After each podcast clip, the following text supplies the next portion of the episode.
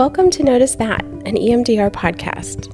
Here you will find discussion on all things EMDR from EMDRIA approved trainers and consultants, as well as some co hosts. EMDR is an approach to the entire therapeutic journey, not just reprocessing trauma.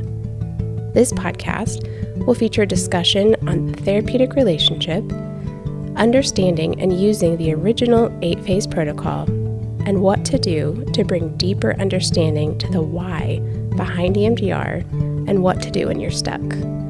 This podcast is an invitation to connect and learn together about EMDR and the process of psychotherapy. We are glad that you're here.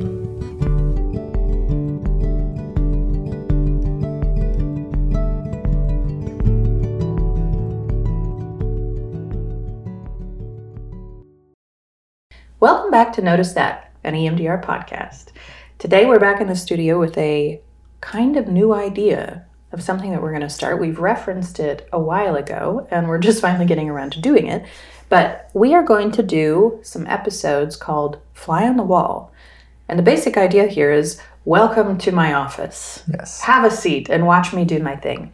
That's terrifying, uh, but also kind of exciting because we talk a lot about you know doing sessions and our clients and experiences that we've had, but we have yet to kind of do a deep dive into a specific client and to really look at the progressive journey that an individual goes through um, in their healing process. And so that was kind of the idea behind this series.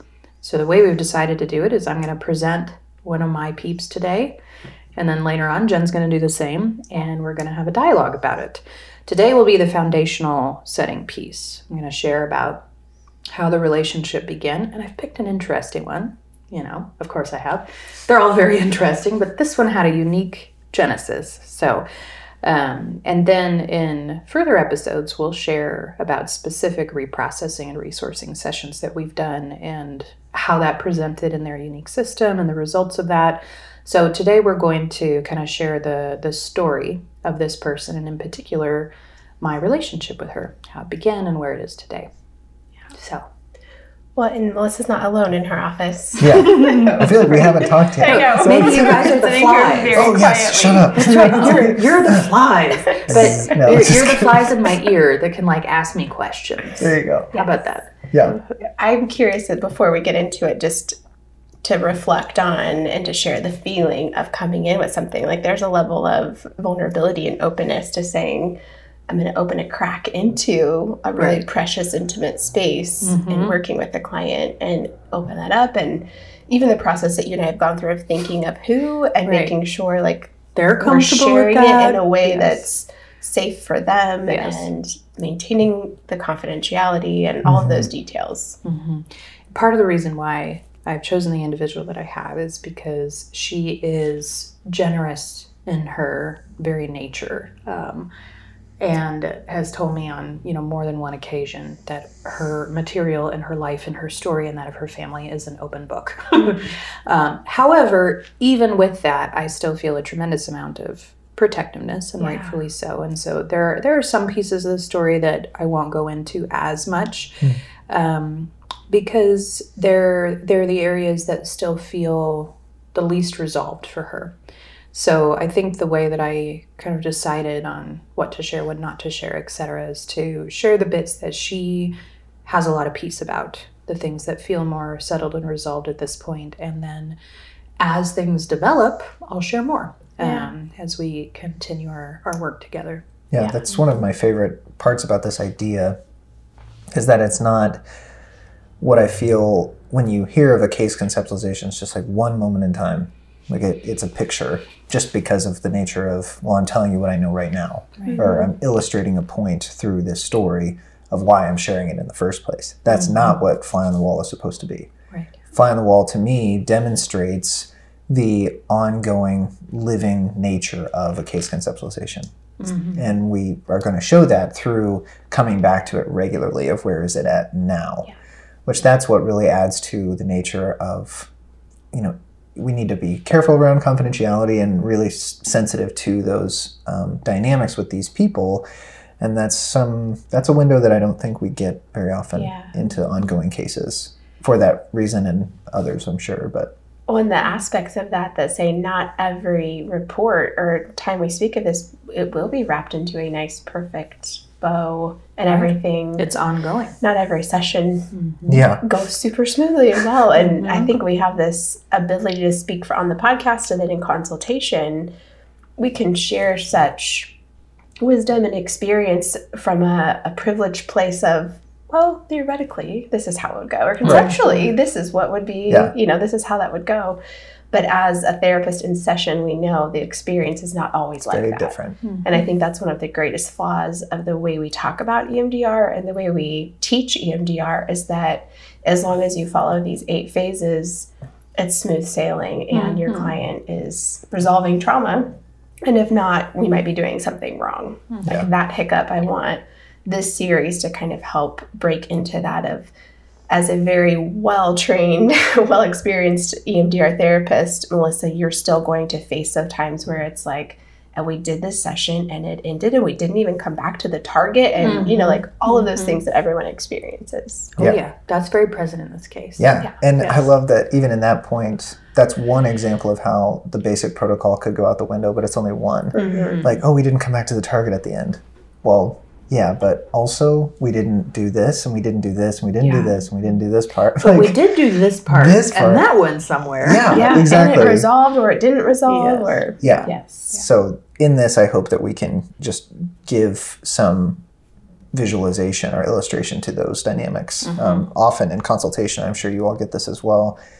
Those are the points that I feel like most people have questions about, but are maybe also the areas that they're not going to talk about Right. of where it kind of went out the window, and I don't really know where we were. Mm-hmm. Something good came of it, I think, but I'm not sure why. Right. But I'm going to ask you a question about in this protocol, like Mm-hmm. in this phase, is this okay? Like you know, it's a little bit more of a of a specific question rather than what do you do when something just kind of fall like falls in your lap or goes out the window or completely devolves. yeah What do you do? Mm-hmm. So So you guys want to hear about her? I do. very Okay. eager So, what feels important to begin with is I don't take new clients because of the nature of where we're at with Yeah. things. It's been a very, very long time since I worked with someone new, other than in a retreat or an intensive setting, because I, I have been able to do that. So, this particular individual was, I believe she is the, the last person that I have begun a new therapeutic relationship with and that was about six months ago. And she had been on my waiting list for about a year and a half. Wow. And my assumption for that whole year and a half is that there was no way that she was going to wait, that she hmm. would find, and I had given her recommendations, and but she had been told that she needed to work with me. and this is an experience that both you and I have had a bit, Jen, of, you know, somebody comes in and is like, I've been told I need to work with you. And so immediately the relationship felt quite pressurized. She'd been waiting all of this time Lots of expectations. lots of expectations. In a moment where I'm not really sure what altered state I was in, I agreed to begin. and uh, I think it was is it came a, a bit from a place of like, my God, I need to meet this person that has waited this long and has months. yeah this much dedication. Um, part of the reason why I was hesitant to take her on is that I was pretty sure that we would not be a good therapeutic match.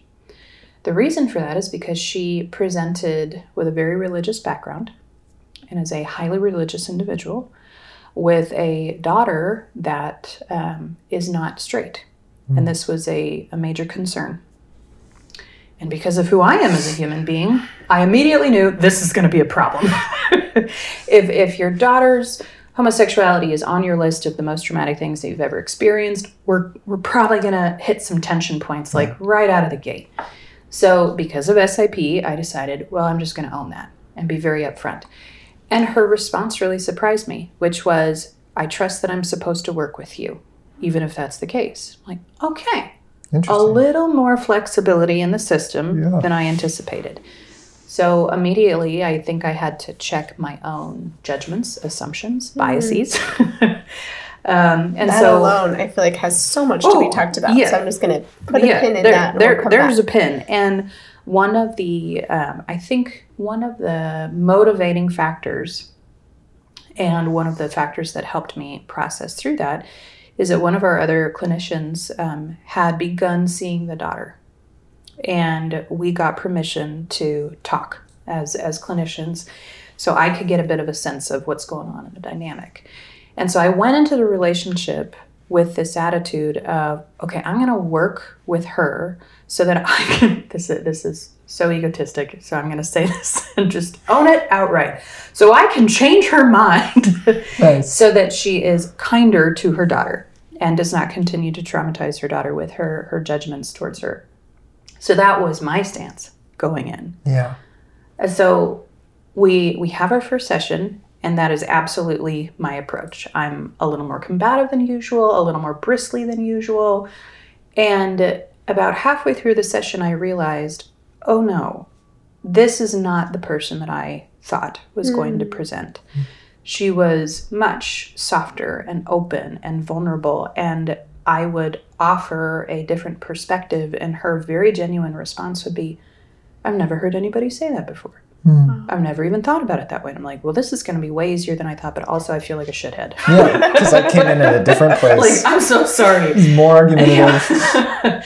um, so I that was our that was our beginning, and uh, you know, six months later, I adore this human being. Like just absolute affinity, you know, love. Look forward to seeing her. Um, there's still so much that we're working on, but the arc of our relationship has personally been really impactful. For me to come in with that posturing, for her to come in in the way that she did, and then to to sort of have the backing of you know SIP in the way that we conceptualize our relationships with clients to help me navigate that. I don't know that I would have been able to otherwise, um, and reflect in the way that we did. But we came to this you know way of working together that feels really honoring to both of us as human beings. We still have you know so much about our lives that we don't agree on. Um, but what i have found is that the disagreement is about 10% and the overlap and the the congruence that we have found is you know way way more than that. What a powerful realization, even at Mm-hmm. this point, given they're presenting like a, Oh, yeah. what you assumed. I did. I made be. massive assumptions. And she presented that as an object self to me Ah, of being, you know, I'm using scare quotes here, a good Christian mother. yeah. But right under that veneer was a real human being that I came to adore very quickly. She cusses like crazy. She's brass and hilarious and tells crude stories, and we giggle like little girls together Yeah. and a lot of healing has come out of that and so i think both she and i came in immediately with the object that we thought needed to be Yep. but then very very quickly that veneer disappeared into this place of i am me and you are you and i just think you're Yeah. wonderful And here we are. and she thinks I'm wonderful, and we mm-hmm. we adore being together and really look forward to it. And when when we can't see each other, there's true, genuine sadness for both of us. Um, and so that that is kind of the backdrop of the the work that we've done together in our EMDR sessions. She was a client that came in specifically wanting EMDR, saying, you know, I've heard that you do this thing. I need that thing. I was going to ask if did she talk to you about the presenting kind of treatment goals or what she desired yeah. out of? Oh, Okay. yes. Okay. Yeah. Thing number one, what to do about daughter, right? Okay. That, that was real high on the list. So we addressed that not with the EMDR, um, because in my biases, I was not going to validate that as a trauma. Now, there's a lot to be said there. Oh, wow, so that is yeah. my humanness and my own stuff uh, swirling all around that. Um, if if there had been something about that that felt like a true need, I probably would have you know addressed that with her and said you need to to work with somebody else because I can't hold space for you in the way that you really need. Can't But- empathize with your felt sense of that being That's right. traumatic. That's right. But what what ended up coming out once again, that was the the object self veneer of it, and right underneath that was a real deep and sincere grief that she felt like she'd failed her daughter. And here's where the EMDR bit comes in. So with with you know EMDR as a backing, we pretty quickly started to float into why that big reaction. Um, and you know, my first question was, do you really believe, based on a religious principle, that you know this is so wrong that you can never imagine your daughter coming back from that, spiritually speaking? And that didn't resonate with her. It was the story that made sense of the intensity of her feeling. Mm. But as we tracked it back, what had happened is uh, there was a lot around pregnancy and birth of that daughter that was incredibly traumatic for both of them. So in that space, this client and I found tremendous resonance. Yeah. And kaboom, there's the relationship of, oh, I know exactly what it means to overreact to things mm-hmm. because you you've had this early, early trauma with your child. And so that is where we ended up doing the therapeutic work in regards to her mothering reactions with her daughter. And that was beautiful and profound and um, provided a lot of really pretty quick relief because what her body needed to know is that she still knew how to mother her child well, that she could still take care of her daughter. And she felt like because of this, she she was just lost. She had mm-hmm. no clue to how to help her her daughter navigate it. So with some pretty basic assistance around, you don't need to solve this because it's not a problem. Like, is your daughter perceiving it as a problem? No then then be her mother yeah. and you don't need to fix this for her if there's not a problem and there were questions like well what do i do you know when she has questions about dating and i said well answer them from your experience of dating men because it's still relevant yeah. and also ask about her experience so that was a much more cognitive and relational um, way of interacting and i think more than anything it felt like she needed to number one have it normalized and uh, demystified and just have a safe place to explore why this was so complex for her. So that was kind of our first layer of work together. And I think that um, kind of set the, the tone of our relationship of me discovering her vulnerability and her discovering my my willingness to challenge with a whole lot of love behind it um, and, and I think that that initial kind of set of goals has informed everything else that we've done since. Mm-hmm. You know, even that, yeah, that that openness from her, kind of guarded and shielded by mm-hmm. the objective role of I'm a good Christian mom. Yeah, and so I follow these values. Oh, the shattering of that if coming into contact and, and how what I my brain keeps going back to is what experiences led to the necessity of that mm-hmm. shield to be in place mm-hmm. and how difficult that can feel and the like even though my heart may desire to let go of that right. i have all of these other challenges right. in place that may make it scary for me to let go of that shield that mm-hmm. says i have to believe it's wrong and change her and fix it and protect mm-hmm. her from this well and i it it was such a a somatic reality for her because the the nature of the early trauma was that her body kept her daughter alive. Mm-hmm. Her and and this was so resonant with my own story um, that it it didn't take me long to sniff out that thread because I've lived it. And I and that was the moment where I realized oh maybe you were supposed to work with me. Yeah. maybe you were supposed to wait because it was it was so similar. Like those stories were so parallel to each other. And for her to know that i really understood that is a thread that she calls back to repeatedly yeah. of, of her her deep um, appreciation that she doesn't have to explain what it feels like to truly believe in your body that you have to keep your child living from day to day even though you know that's not rational but because it was true at one point yeah. really releasing that from your cells is complicated because it's so biologically ingrained mm. um, so that was the kind of the foundational piece of work that we did that I feel like, you know, taught both of us so much um, and made our, our relationship really rich from the very beginning. Mm-hmm. How long would you say you spent in that just relational place of yeah? Because you setting up the noted that as not EMDR, like you said yeah. that explicitly. Yeah, so. no, we. No, I would say the first four sessions of her coming every other week, so a couple of months. Okay. You know, every other week sessions. We started with hour long sessions. I think we did two of those, and then I immediately said, probably need two hours, just a thought, because she's a verbal processor. Um, and, uh, you know, there was just this feeling of, of needing more time and more space together. Um, and she immediately said yes to that. And that's been really beneficial that the the flow has turned into the first half is relational and connection and her her life has been like beyond chaotic Mm. over the last year um, several major traumatic events that have paused EMDR as we attend to that current crisis. And um, that same daughter had struggled with an eating disorder in the midst of it. Um, her spouse had gotten fired from a job, started an affair. So, really significant events. And so, it, it's been this pendulation in and out of reprocessing work. Um, but the focus has really been on maintaining that relational connection and me continuing to give her that safe anchor that no matter what, you can talk and say and yell and cuss and say, do whatever you need to do in this space to, to try to give her a thread of normalcy in the midst of it. And I love how that highlights that like preparation is not just the standardized Right.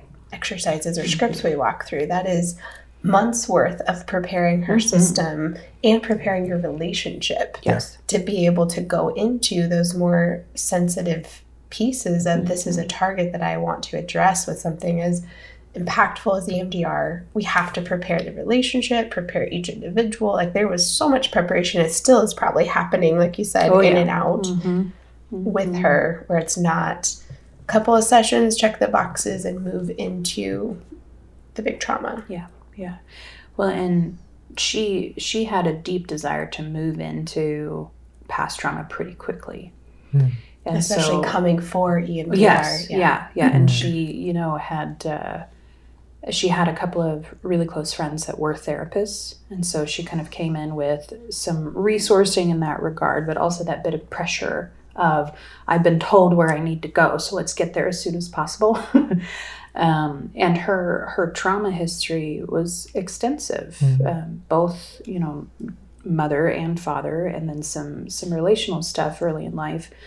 Um, and where we ended up going first as far as EMDR was a, a low impact event with her mother because of the two, mother was less traumatic. Mm.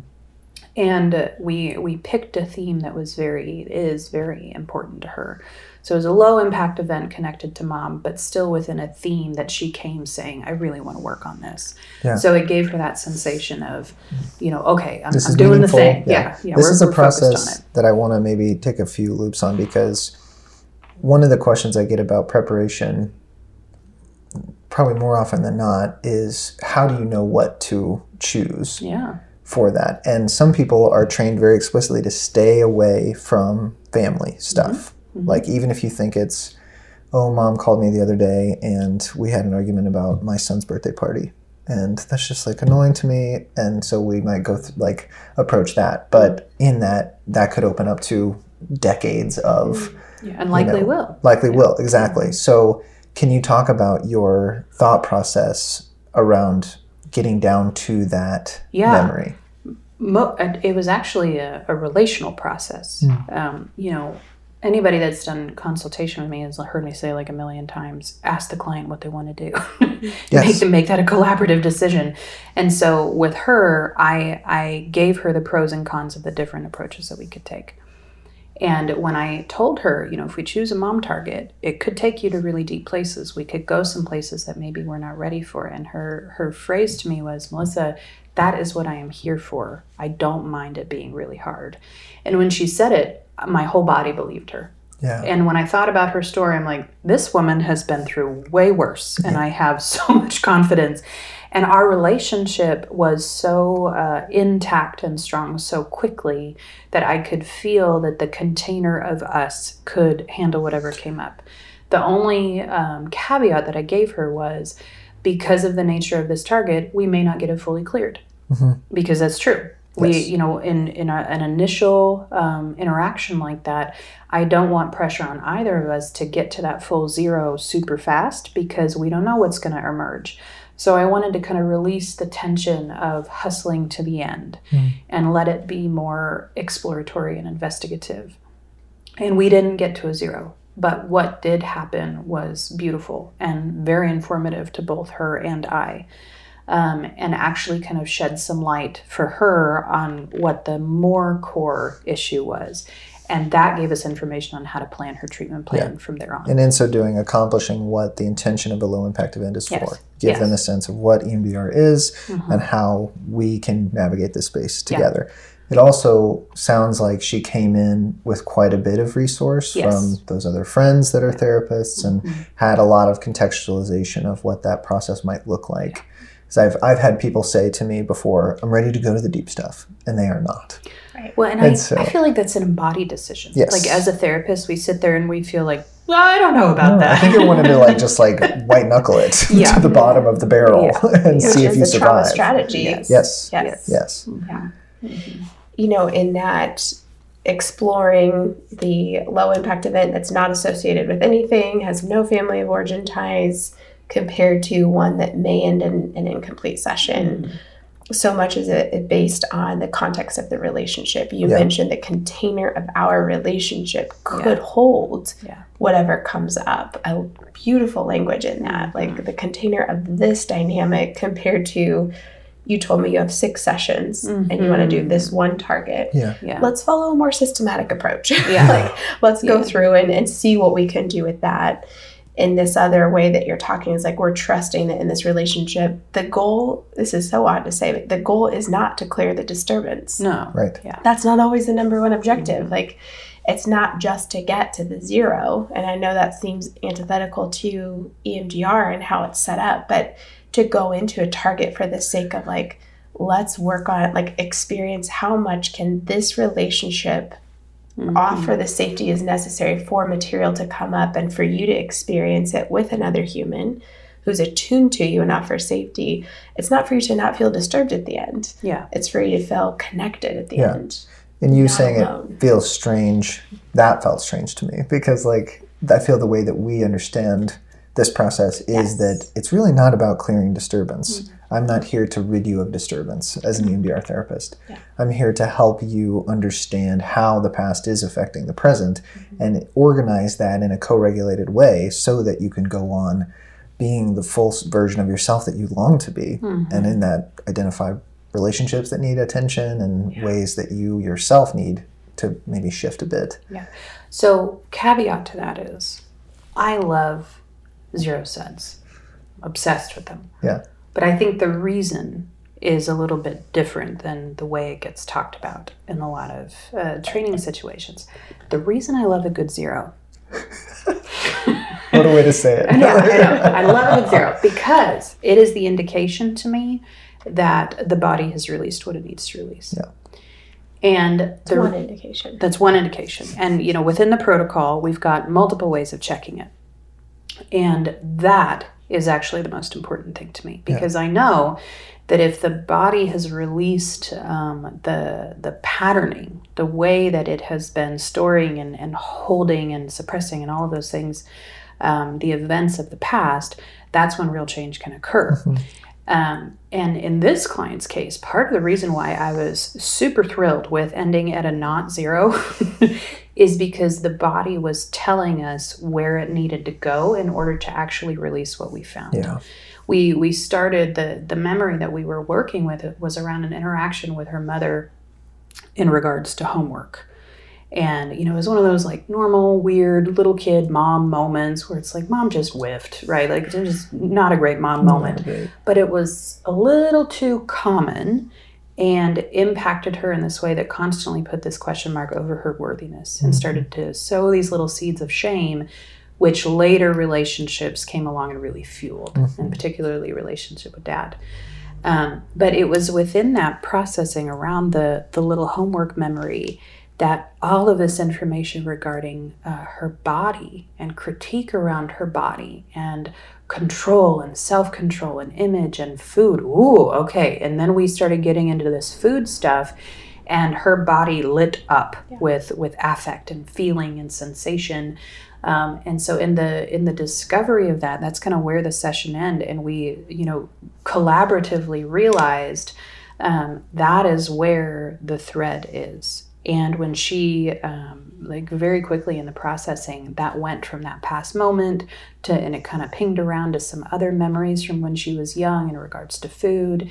And then it pulled her all the way to the present moment. It, it basically was like the little reverse float back moment where it's like oh my god this is my theme. This is the deal. Um, and so it felt really appropriate to, to end right there and just sort of sit in the realization that she had that profound insight of oh now i see. So that target fulfilled the the goal of setting our treatment trajectory. And that is the same trajectory that we've been on. We we have two main uh, threads that we follow together. Food and body is one and very related is uh, her home and her possessions which we have you know since conceptualized together that they are they are enacting and uh, really showing the same thing. They are two manifestations of the same belief system and, and uh, sensation system in her body um, and so but all of that emerged from this one random little memory that we picked that felt like it wasn't going to be that big of a deal and so clearing the distress on the homework memory, well, you know, that would have been cool, but so much less important than, well, now we have our treatment plan. Yeah. Ta-da! Yes. and the body wouldn't let that happen No, no. given the associations that it Yes. made. Well, and to have that reframe in an EMDR context of that's a highly successful session. Didn't True. get a zero. yeah. But Yes. tremendously successful Yeah, so satisfied. She was thrilled. I was thrilled. Yeah. and that the the main goal and objective in that is one we're getting more information we're understanding their response to emdr but we're also creating opportunities for her to feel safe and connected through her processing of these experiences whether or not she reaches this place of now it's all like completely resolved by the end of our 50 minutes Right. or it's it felt safe to share that and experience that and open up more Mhm. with another human. I had safety in relationship. Yeah. That is that is so powerful. And if those early targets are really like we're leaning into that and we're using those moments to further install and emphasize like Mhm. the I, I'm going to keep using this phrase now the container of this relationship can like hold and experience so much together we're laying the bedrock for them to go and process those other bigger Mhm. um, bigger disturbance moments Yeah. Yeah. I feel like in that you're sort of re contextualizing what EMDR really is. It's so often I feel that it's approached with this objective desire that it would be used to reprocess a memory.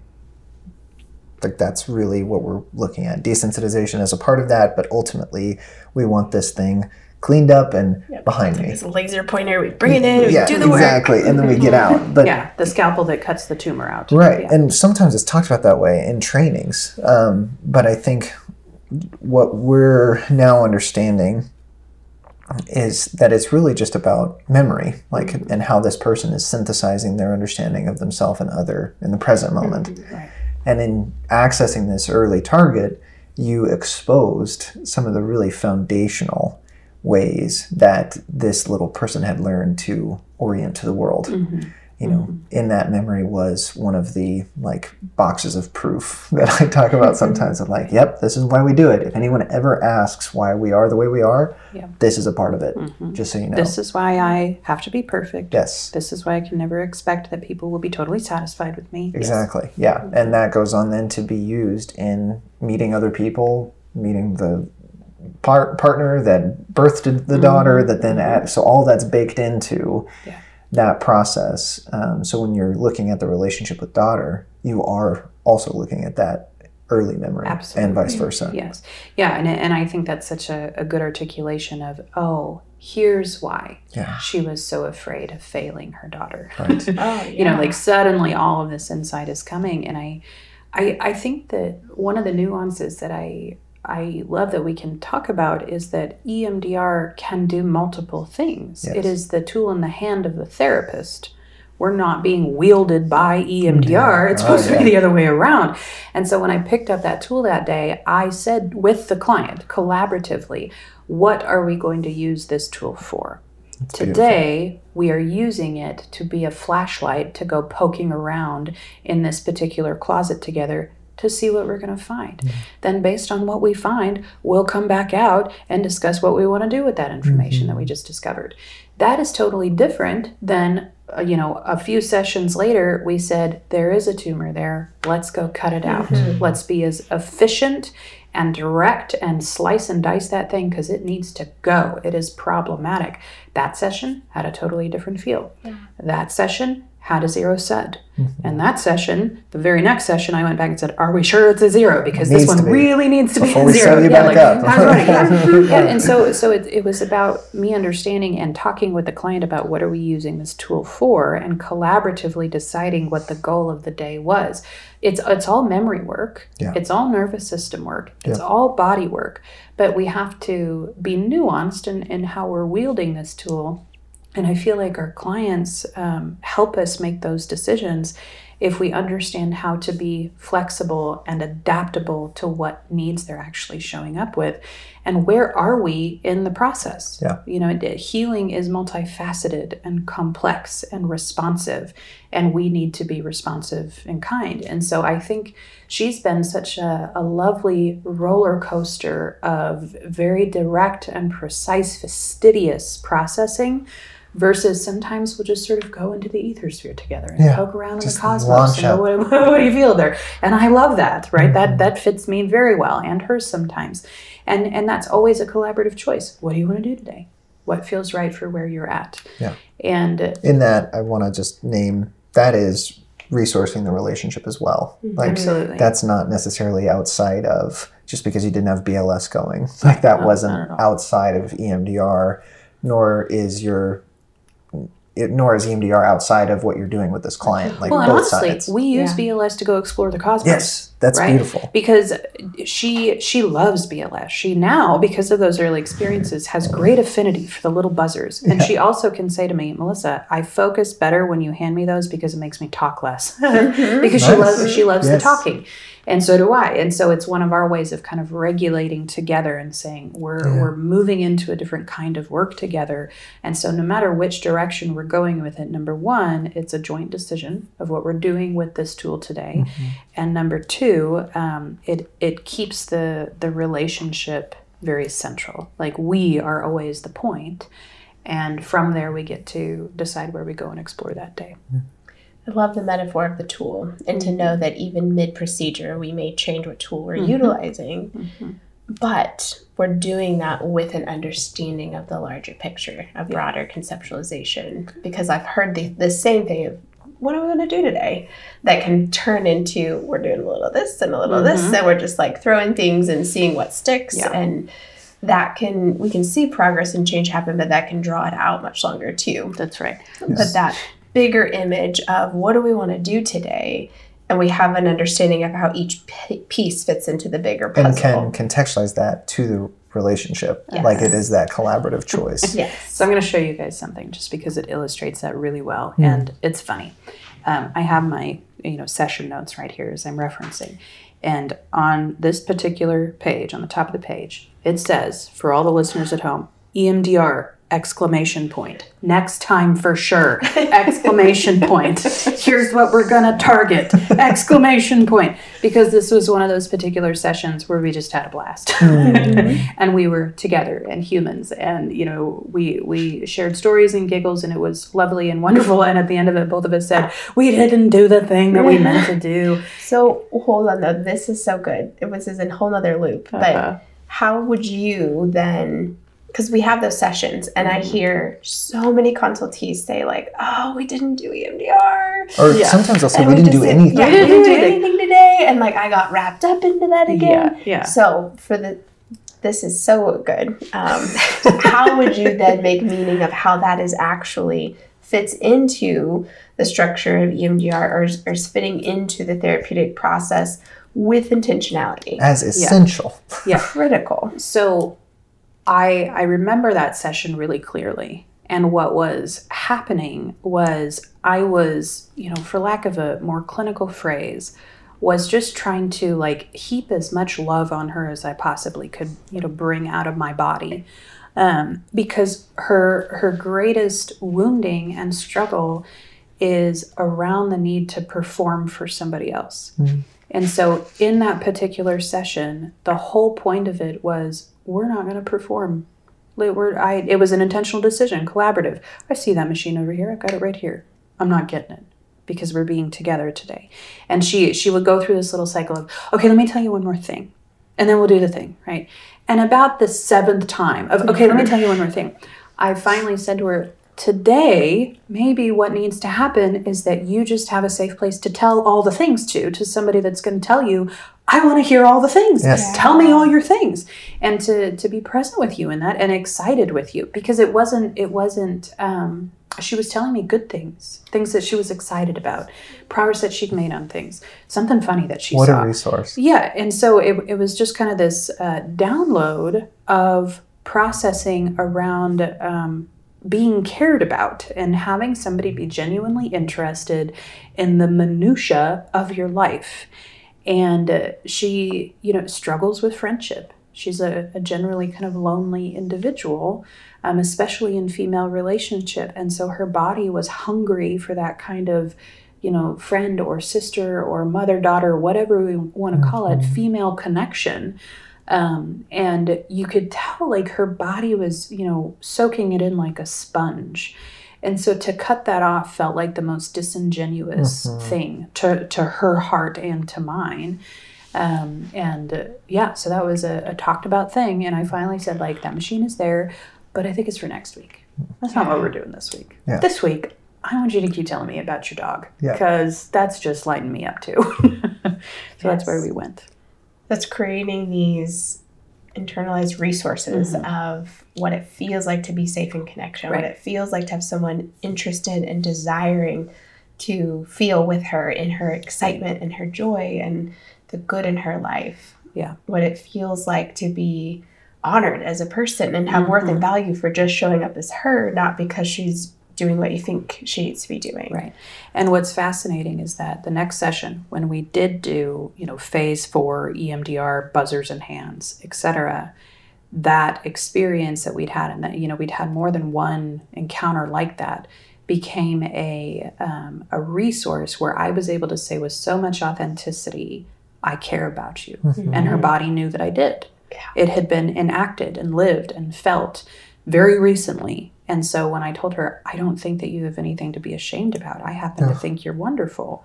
It came and, you know, from such an authentic place in me of really feeling that and was received by her body in a very authentic way.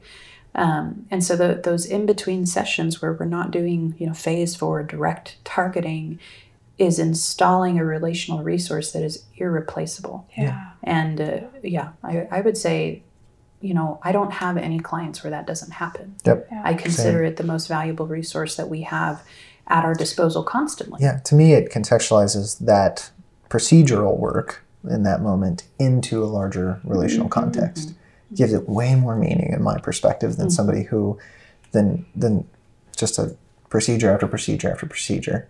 Yeah. Um, I don't know. It just to me helps in the transition out. Like I just have all of these reasons why. like to mm-hmm. me, it just feels essential to do that work Yeah. inside of that context. what can boost that that even to the next level is to sit down together and say what meaning are we making of like that session last week Yeah, like what if we then connect put over like language to that. yes and it's safe to like say it to each other and to be explicit about it and make meaning of that because she felt in those moments i feel loved i feel cared about i feel like mm-hmm. melissa truly like cares about me. Mm-hmm.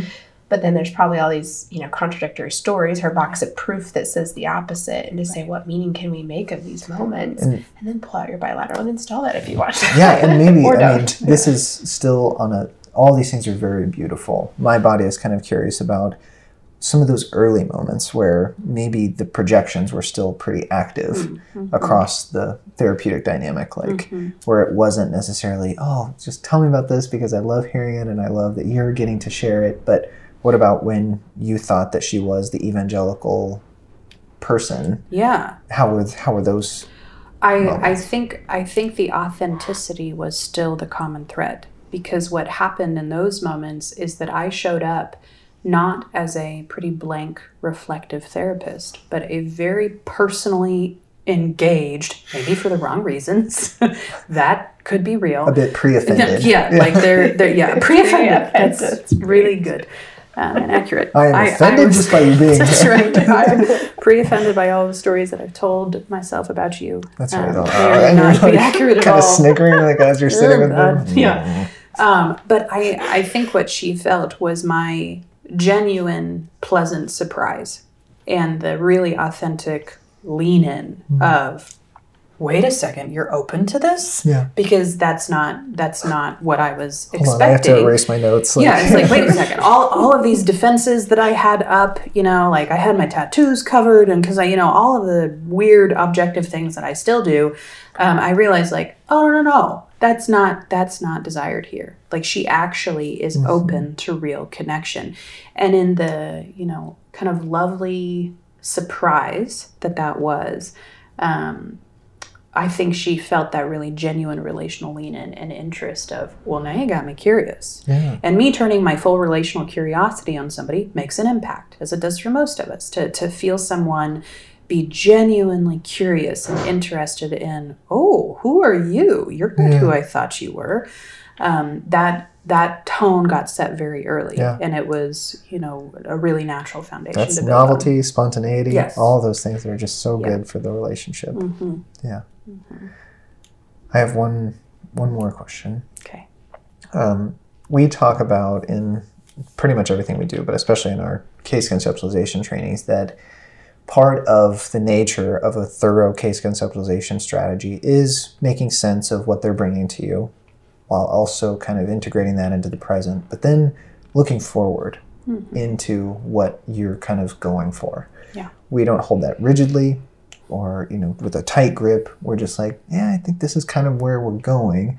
Here's some of the things I'm looking for in the phases of trauma treatment, you know, with our symptoms, our traumatic mm-hmm. memories, integration of self, all of these things. But where do you see this going? What are you? what Hmm. Well, are you so that's a on? weirdly personal question Okay. because it, it re- requires me to reveal how I treatment plan, which is not normal. Which is why I think it's essential that we talk about this. So, so I'm, what is normal? Like, you know, okay, so everybody's know, knows my obsession with the body, not not needing more explanation. Um, but one of the ways that that translates is that when I have a client that I'm working with, what I do in order to have a treatment plan is I imagine their experience in their skin um, differently than it is today. And you know, based on the conversations that we have and the way that my body experiences theirs, you know, what is the what is the image that I have in my mind of how their body will be, move, be felt, experienced, etc. Uh, when we're finished. And this client is a good example of that because there's two things that I hold in mind. Number one, um, that she'll no longer walk with a limp. And uh, she'll be, that makes me really emotional. yeah. um, yeah, that she'll walk pain free. Yeah. The other one, because there is so much like relational tension in her world, that she will hold her relationships with open hands rather than closed fists. So, like, that's my treatment plan for. I don't That's really need much else. Like, can you walk without a limp? Can you walk pain free? And can you hold people in, you know, soft hugs rather than tight squeezes?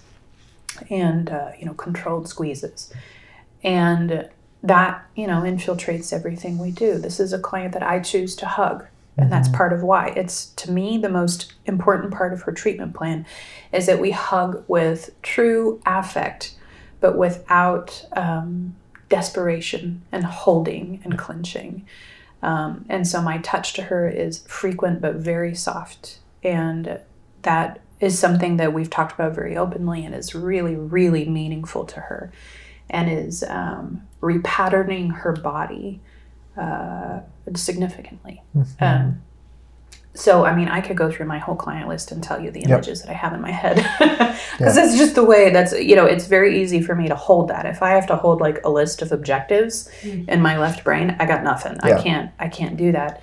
Um, but I can hold images and the felt sense in my body of what I desire for her body and Yeah. the, the collaborative discovery that we've come to about what that would feel like for her. that to me is a very it's beautifully subjective and in that language i have no value of what's more valuable of subjective or mm-hmm. objective. But in that you're just owning what i feel is that you're owning your kind of values. Mm-hmm. That those two things would be very important for this mm-hmm. person. Yeah. which in that way is you know that's not that in itself is a non-traditional quote unquote treatment plan because you're not saying i want to see symptom reductions as evidenced by this like you know these very obtuse sort of Yeah, I don't think an insurance panel would really go for my no and we can translate it if yeah, you that's the want thing. Oh, I yeah. could, I could oh, Yeah. put that in left brain language yeah, very easily. we can translate it, but in that, when we talk about case conceptualization and we talk about our treatment goals and things like that, these are the things that we're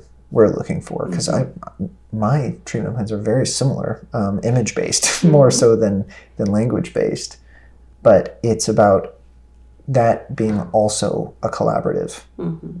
decision because it is a value based mm-hmm. treatment plan. Mm-hmm. I think that these would evidence you becoming the authentic version of yourself that is, you know, free of fear, free of shame, free of guilt, Yes. and in that way, owning your goodness, your wholeness. Um, that's why I wanted to ask that question. Hmm. And as you're saying that, I think there's oftentimes as you're starting with clients, there's the treatment plan or the objective outcome that they will speak to and they will mm-hmm. acknowledge. I want to be able, I'm coming to therapy because of da da da da da, or I want to be mm-hmm. able to work on these things, change these things. And then there's my subjective desire that I hold. And as we mm-hmm. come into that, yes. And gosh, I have this client right now that my only goal for her ever would be that she could feel safe enough to feel her feelings in front of me, hmm. not like underneath the surface. I feel like I want to cry and I'm going to dissociate till it's mm-hmm. gone, but mm-hmm. just to feel it and that she could experience human relationship as holding the potential to have safety enough to to be hurt in front of or in that. And she has all these other things that we were, we're working on. But that's the one I'm holding. Yeah. And she is not in alignment with that goal at all. Like if I say that, no, that That's not what I want. horrible. Why would That's you want me to cry in front of you? Absolutely not. I want to keep Okay. from ever having a cry. Yes. Yeah. And I'll tell you, I'll just keep holding that That's one. And she knows we're we're kind of at This is going to be a tough one. relationship for you. Yeah. But she keeps coming back. That's right. Uh-oh. Yeah, I would say for this client, she would have come in stating that first one about walking pain free as a known goal. And then our process of discovery kind of revealed that second goal of could you could you hold your relationships more tenderly and Yeah. gently Perhaps so that's a part of it. yes like could you be less tense because maybe that would help with the pain um, but that was a emerging goal that you know was kind of co-discovered um, Yeah. together and particularly in exploring things with her daughter and all of that Mhm. um, and so I think there will probably be more. And I think you know if somebody gets to the point where yeah, now they're they're walking without a limp, they're running pain free, and they're holding their relationships more loosely. After that, there may, may be a goal of you want to climb a mountain. Yeah. You know, let, let's go. Let's figure out what the next step is. And so those you know embodied metaphorical goals um, is just yeah it keeps it keeps our creativity alive so Yeah. much more than objective left brain goals. this fly on the wall segment is really going to turn into maybe one of my favorite things. it's fun. I thought it was going to be, which is strange. I'm not sure why I thought this, but I thought it was just going to be a bit uh, objective. Like, here's a case. This is what's happening. I just don't feel objective about this person at all. None of So- us are. none, that's why I was saying, like, I don't know why I thought that, but I just had this, like, oh, here we go. Like, we're just going to talk uh-huh. about, which I think is important. I don't want to like. I don't want to discourage, but it just in even hearing you light up about your case that you're mm-hmm. just like my only goal for her ever Yes. is that she would show emotion in front of me and be able to just know that I accept her. Mm-hmm. Um, that's why I do this work. Okay, so I, I think I'd like to define explicitly something that maybe is obvious, but so maybe it's just for me. But in case anybody else finds it useful, I think what is particularly different about the way that we think and talk about these things from you know more traditional methods is our goals are in the room. Mm-hmm. That we're we're not talking about goals for what they do out there. It's very like right here, right now with me, because that is the only thing that we have access to in the moment. And change and healing only occurs in this present moment. We can't, you know, think about healing um, in the present moment and expect it to do something Yeah. um, out there. It has to happen right here, right now, and here. And that's one of the beautiful things about EMDR is that it doesn't like we're doing it right now. You know, we're accessing, activating the material that's held in your body so that it's happening right now, and that's why we can do something with it. Um, and I think that for me, that's taught me the importance of all goals must be in the room. They they can't go outside of here. Um, and that's actually all we need, which is lovely because that's all we have access to anyway. Yeah. Yeah. Yeah, I think so often clients don't come in with the conscious awareness that that's even a No, structure yeah. for your your client to come in saying i'd like to be able to hold my relationships with open hands or loosely and openly rather than Yeah. control them Yeah. now she's aware of the pain in her body Right. like this hurts Yeah. and i don't like how these things are going Yeah. She's everything outlining outside of the room yeah, outlining all these fears or all these like yes Yeah, yeah. These But are I then- need to be's. to come into relationship with you. So many people come to therapy saying, "I'm going to come here so you can fi- help me fix what's happening out there." Mhm. Where our approach is, it starts right here. Mhm. Eventually, we may get to things. We see the effects of it changing out there, and they're taking that experience and applying it with other relationships. But it is, it's starting right here. that is the whole hope of therapy that if it's possible here, it can be It can be possible maybe elsewhere. possible out there. Yeah. Yeah. Mhm. That feels like a good ending place, especially Yeah. with the background. Yeah, it's the People in the neighborhood sharing their uh, engine enthusiasm. I was gonna say Yes. yes. The alliteration is easy there. yeah.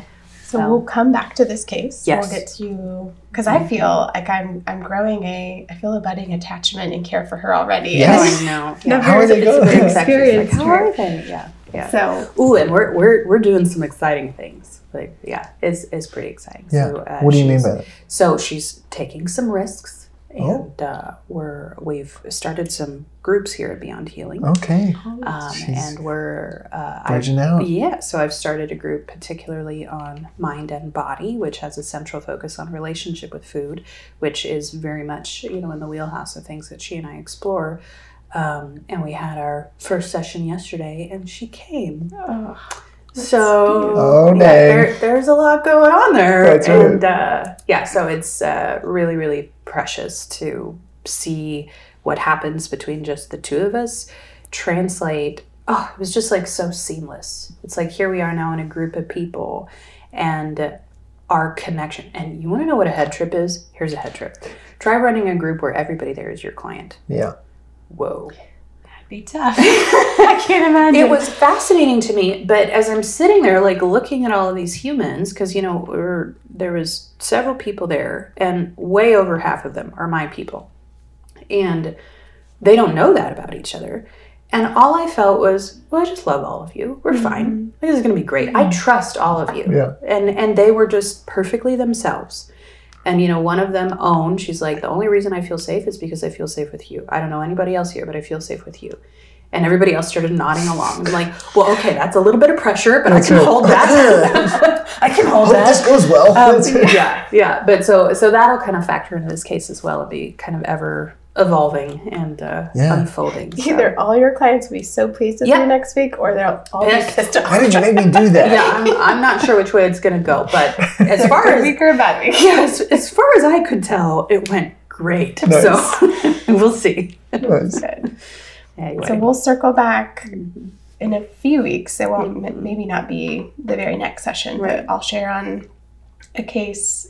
I don't know, Bridger, if you will share. Yeah, we'll see. I don't know. We haven't identified one. you're like now that now that you're excited Now about that I flying the know, wall, you might yeah, change your I might be like, hey, maybe I do. So we'll keep revisiting. I think we haven't talked about this, but I I'm open to if anyone has um, yeah examples or um, maybe not questions specifically about the case, but about the kind of topics that came out of the Mhm. case. Yeah, the way we're want to write talking about this. Yeah. Um, Yeah, because this is very like zoomed in. Yeah. You know, so much of our conversations are high level and More conceptual. theoretical. And I, I do take it very seriously that as an EMDR trainer and consultant, I speak from you know the book and here's here's how we're taught to do it. But then when I actually get in the room with a real life human being, things bit get a little different. um, and so I think some of that will start to show up very explicitly of, you know, this is Melissa bending, breaking, um, braiding the rules, really. Beautiful. All right. do a new one I've heard. That's how it feels sometimes. Like it's it's still kind of like it. I just made it better. That's uh, that's a, a fidelity braid There right it there. is. I'm gonna claim that, and I wonder if my PhD program will go for that. Some fidelity braiding. It's a new deal. We gotta go. Thank you guys right. for listening. yes. Before we get into more trouble.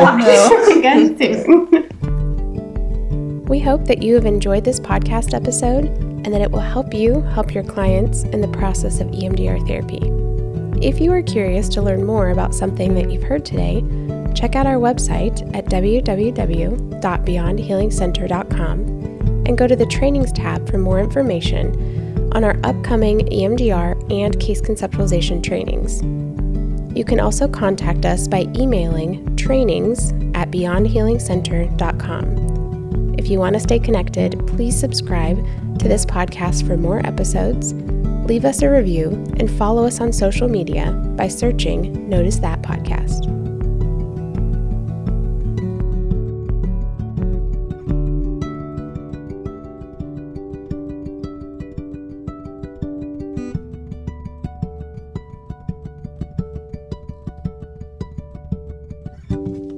This podcast is a project of Beyond Healing Media, a media creation group committed to creativity, community, and embracing the beauty of being human. If you like this podcast, you might also like the other podcasts of Beyond Healing Media. Beyond Trauma is an educational podcast on the journey of trauma therapy and what it means to be humans who have been hurt but are learning to recover and grow, living the life we all want of safety and connection. The Burnout Educator is an interview style podcast that invites stories from people across the spectrum of the educational system and seeks to see the human inside the role they play. It is our desire that you see parts of your story and those around you in the stories you hear. The Evidence Based Therapist is an educational podcast where we read so you don't have to. On this podcast, we discuss seminal, recent, and relevant research on psychotherapeutics and the embodied relational sciences. How do we know what is evidence based and how do we use it in our practice? You'll find out on the EBT podcast.